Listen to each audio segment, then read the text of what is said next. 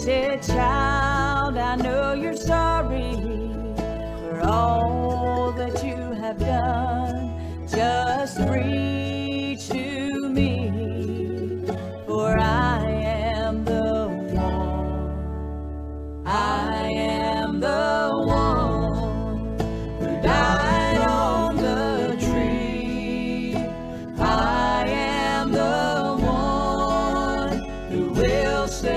You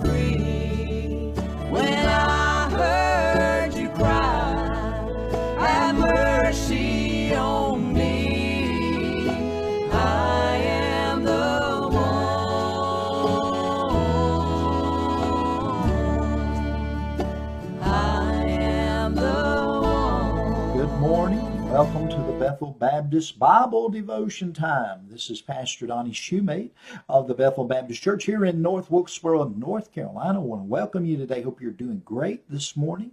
And uh, we're looking in the Gospel of John again today. We've entitled our study A Journey Through John. And we hope and pray that it's been a help to you as we've studied uh, day by day these small portions of God's Word in the Gospel of John. Uh, we're looking today again in chapter 17, going to pick up in verse 25 and 26, and that is the last two verses of this chapter. My, my, what a prayer Jesus prayed here in John 17. In chapter 14, 15, and 16, we recall that Jesus had spoken many valuable truths as he had made his way out from the room where they had the Last Supper and they were walking in the night, heading towards the Garden of Gethsemane. We know in only hours Jesus would be arrested, tried, convicted, and crucified for uh, crimes that he did not commit. He was innocent of all charges because he's the sinless Lamb of God. And we know that he shared with his disciples the things from his heart those last few chapters 14 15 and 16 and then we see in chapter 17 the great prayer christ prayed to the father the conversation. In the audible prayer and thank the lord it was an audible prayer. He spoke out loud and i'm glad for that. We're going to look today in verse 25 and 26 if you have your bible i want to encourage you to open up your copy of god's word and read along with us today that we might learn and God might help us today as we study together.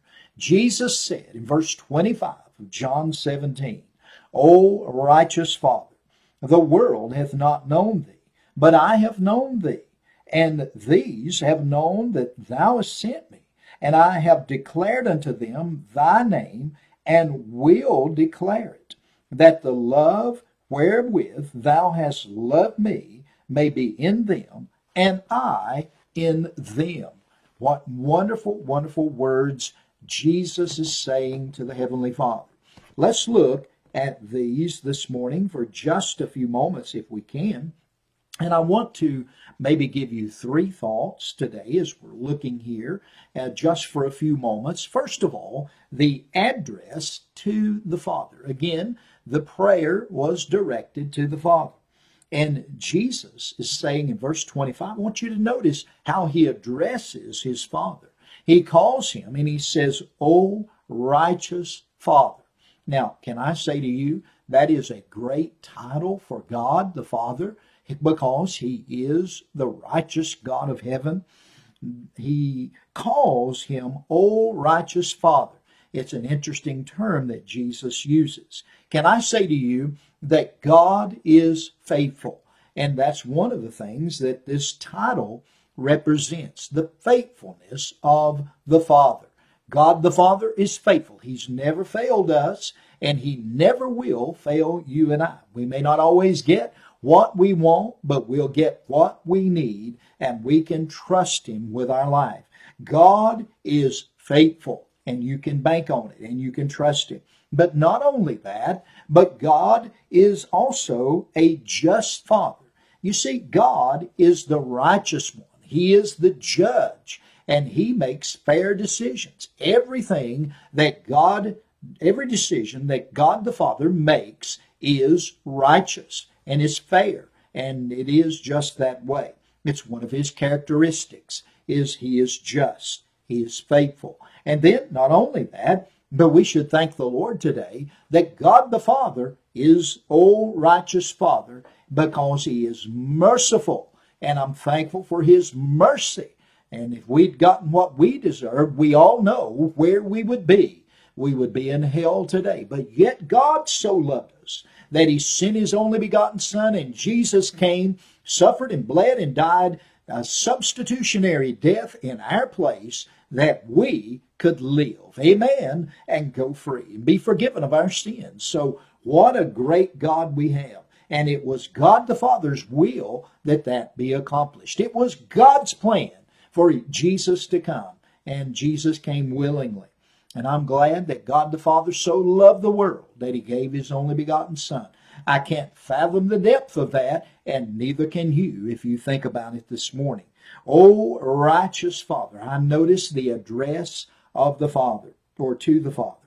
And then, secondly, this morning, notice with me the acknowledgement of Christ and the disciples. Jesus said in verse number 25, O righteous Father, the world hath not known thee, but I have known thee, and these have known that thou hast sent me. You see, Jesus is the intercessor. He's the one that can take God the Father by the hand. He's the one that can take man by the hand and bring us together once again. Because of the fall of man into the depravity of sin in the Garden of Eden, man has been separated from God because of sin. All of sin comes short of the glory of God.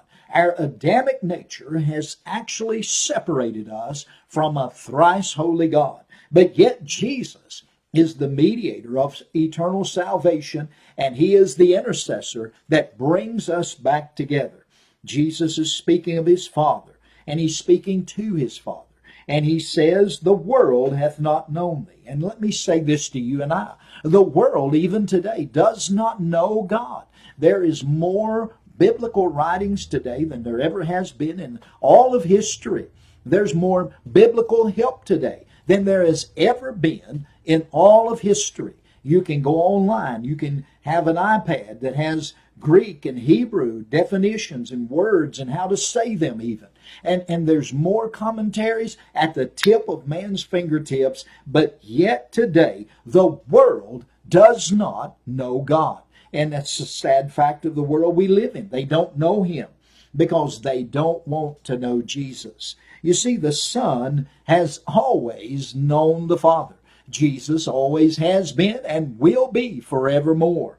And boy, we can shout on that. Jesus said, But I have known thee and I'm glad that he did know him in eternity past. As far back as you can go in eternity past. We can't fathom the depth of that. It's easier for us to consider eternity future rather than eternity past. It's easier for us to think about that which is forward than thinking about going back as far back as eternity future is, there is an eternity past. And Jesus and the Father have been one for all eternity eternity past and will be for eternity present and future. As we think of that this morning, the world doesn't know God, but the Son of God has always known the Father.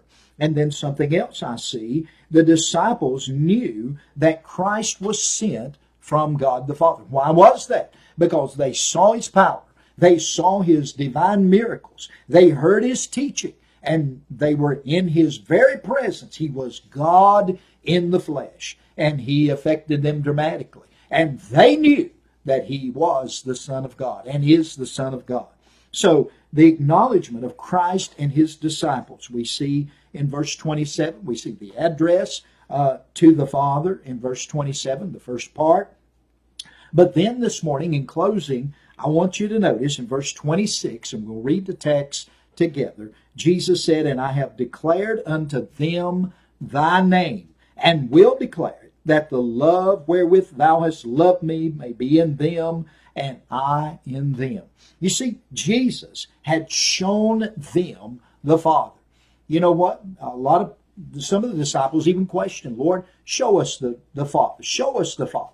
And uh, Jesus said, If you've seen me, you've seen the Father. You see, Jesus has revealed God to humanity.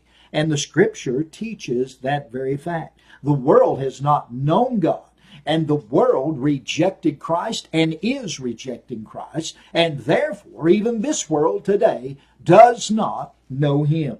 Jesus will continue to show the Father by teaching the, uh, the teaching of the Scripture and because of the moving of the Holy Spirit of God. You see, we have the Holy Spirit amongst us. We have the Word of God before us. And those two things are enough to reveal God the Father to us. I'm glad that Jesus is God and God is Jesus. Amen. Jesus reveals the love of the Father to fallen men. He does that. He demonstrates it upon the cross of Calvary. In only hours, Jesus is going to suffer and bleed and die to pay a debt that he did not owe because of his love of humanity, his love of you and I. We should rejoice today to think that God loved us enough that he gave his only begotten Son, that the Son of God loved us enough that he was willing to go to the cross of Calvary. In the conversation again of John 14 through 16, Jesus has revealed his tender love and care for the disciples, and now our Lord concludes this wonderful section of Scripture with his great prayer of John chapter 17. Lord willing, in the morning, we're going to pick up again in John chapter 18, and we're going to begin to see some things that's going to happen pretty quickly, and I think you'll enjoy the rest of our study in the Gospel of John. Well, Lord willing, we'll be back again in the morning for another Bethel Baptist Bible devotion time. And until then, this is Pastor Donnie bidding you a great day. God bless you is our prayer. Bye bye.